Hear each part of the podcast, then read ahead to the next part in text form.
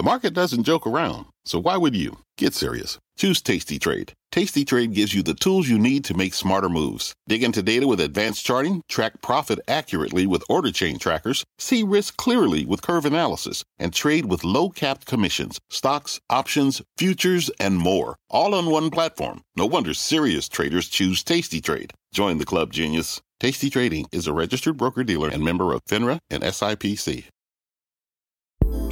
Venture capital is creeping back into the space sector, with Ursa Major one of the latest recipients. The rocket propulsion startup, which has been featured on this podcast previously, recently announced it had raised $138 million in Series D and D1 funding rounds. Investors include Explorer One Fund and Eclipse, RTX Ventures, funds and accounts managed by BlackRock, and others. The capital will help Ursa to produce the engines it has been developing for rocket launches and hypersonic vehicles but it will also enable the startup's expansion into a new defense focused market. This is really about scale for us. So, we um, really, since our last capital raise, we started deploying engines, we started mass producing engines for space and hypersonics, but um, getting those into the field, getting those flying. I think last time I spoke with you was with uh, Zach Krevor from Stratolaunch. So, um, really getting our our engines deployed and flying was a big focus of the capital raise. And then we kind of unveiled this tactical munitions and solid rocket motors effort that we have pushing forward. Founder and CEO Joe Laurienti says Ursa Major will 3D print solid rocket motor cases, addressing a market in which few competitors operate and supply chain issues have plagued production, even as demand skyrockets. This strategy places Ursa Major more squarely in the defense tech category, a category investors have become increasingly keen to fund, even as private capital has dwindled amid a tougher macroeconomic environment. I'm Morgan Brennan, and this is Manifest Space. I can't believe it's been a year since we were sitting here having a conversation at this event. It feels like a few weeks. It does. If that. Well, you've had a very busy year. Yes. Um, you just announced a capital raise. Mm-hmm. Congratulations. Thank Walk you. me through it. It was a hard fought one. It's it's not uh, not an easy time to go out and raise capital for kind of a growth phase company, meaning you've shown product market fit, you've shown revenue, but uh, you need a lot of capital to go scale. So. Um, we were lucky that kind of our, our three big segments are really important today space, hypersonics, tactical munitions. Those are all kind of in the forefront of, uh, of our customer base and our partner base. Um, we're here at the Reagan National Defense Forum. Um, a lot of our kind of partner base is here. So we were lucky that when we went out to do this capital raise, we were able to show um, kind of that traction that we've made over the last year or so. Great. And what does this capital enable you to do? This is really about scale for us. So we um, really, since our last capital raise, we started deploying engines, we started mass producing engines for space and hypersonics, but um, getting those into the field, getting those flying. I think last time I spoke with you was with uh, Zach Krevor from Stratolaunch. So um, really getting our our engines deployed and flying was a big focus of the capital raise, and then um, we kind of unveiled this tactical munitions and solid rocket motors effort that we have pushing forward and. Uh, it's really bringing that to scale as well. And so I do want to take a step back and just, in terms of background, what Ursa Major does, what you make, and how that portfolio is now expanding. We are a propulsion company, so we started with a focus on how do we very scalably and flexibly manufacture propulsion systems. So engines for rockets, engines for missiles, uh, solid rocket motors for, for missiles and munitions. And our approach was using advanced and automated manufacturing like 3D printing we should be able to completely take a new approach. This isn't a heritage factory with a lot of highly trained personnel and paper drawings to go assemble rockets. This is um, 3D printing a hypersonic engine one day and an upper stage for a space launch vehicle the next day. So, how's it going? It's busy.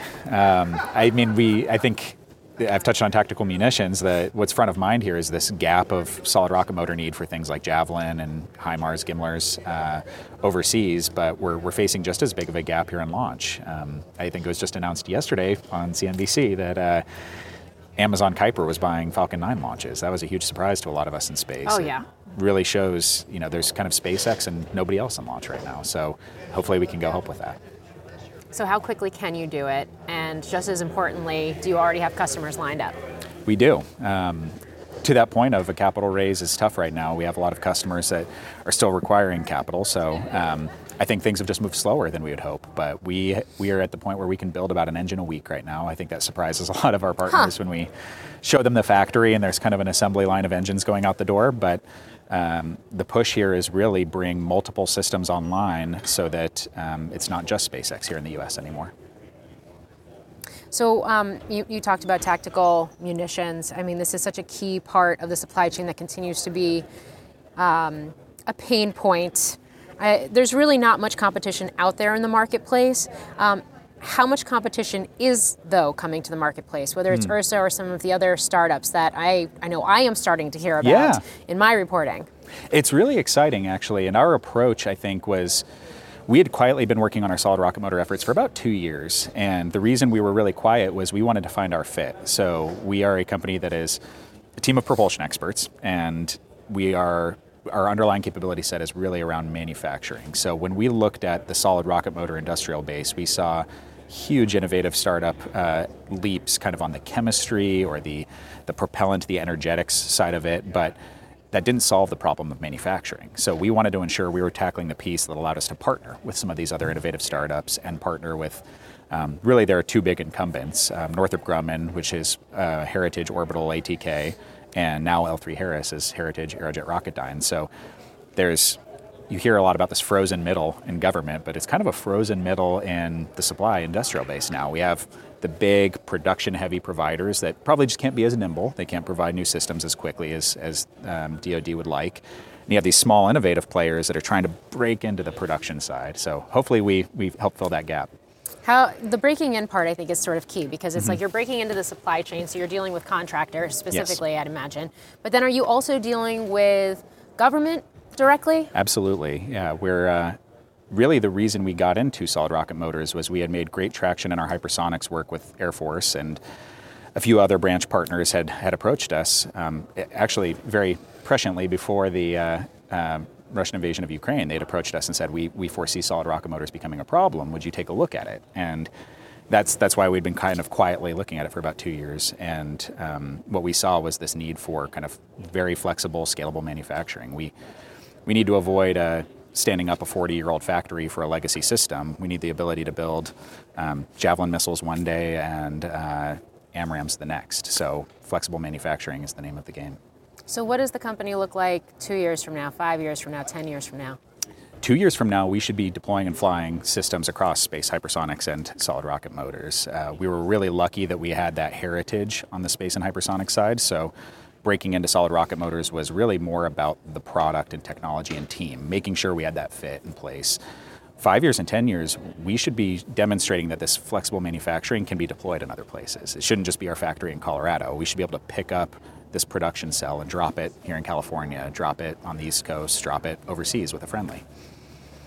Great. Um, anything else to keep in mind, either where the company is concerned or the industry at this time where there is so much focus on capability and getting it and getting it more quickly?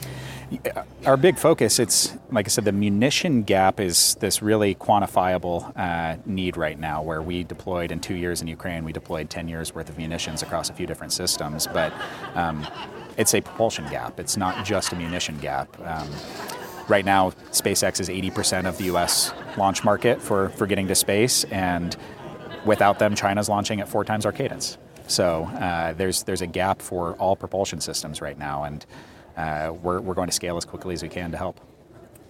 One more question on that, and yeah. that is, I mean, we saw this flurry of rocket startups uh, enter mm. the market or attempt mm. to enter the market. We're now seeing pretty steep correction in terms of yeah. that. Does that affect you? Absolutely. I think we don't want a flood of startups. We don't want a flood of new entrants, but we want the right entrants in the right place. Um, I think much like aircraft, commercial aircraft, or military aircraft, there's not a one size fits all. There's not just Falcon 9 or just Starship. We do need to see other players in different sizes, different mission sets. So the new entrants that really appealed to that helped our cause quite a bit. And I think what we're going to see over the next few years is a push to focus some of those new entrants and a push to focus even newer entrants over the next few years. That does it for this episode of Manifest Space. Make sure you never miss a launch by following us wherever you get your podcasts and by watching our coverage on Closing Bell Overtime. I'm Morgan Brennan.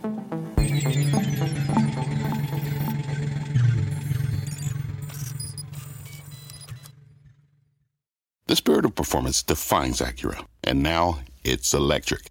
Introducing the all electric ZDX, Acura's most powerful SUV yet. While what powers their cars may change, the energy that makes Acura never will. Crafted using the same formula that brought them electrified supercars and multiple IMSA championships, the ZDX has track tested performance that packs an energy all its own. With a premium Bang & Olufsen sound system and up to 313 mile range on a single charge, and a Type S variant with an estimated 500 horsepower, the ZDX is everything they said electric could never be. It was built with the driver in mind, just like Acura's been doing since the beginning. We could talk all day, but the only way to experience this electric performance is to drive it yourself. Unlock the energy and order yours at Acura.com.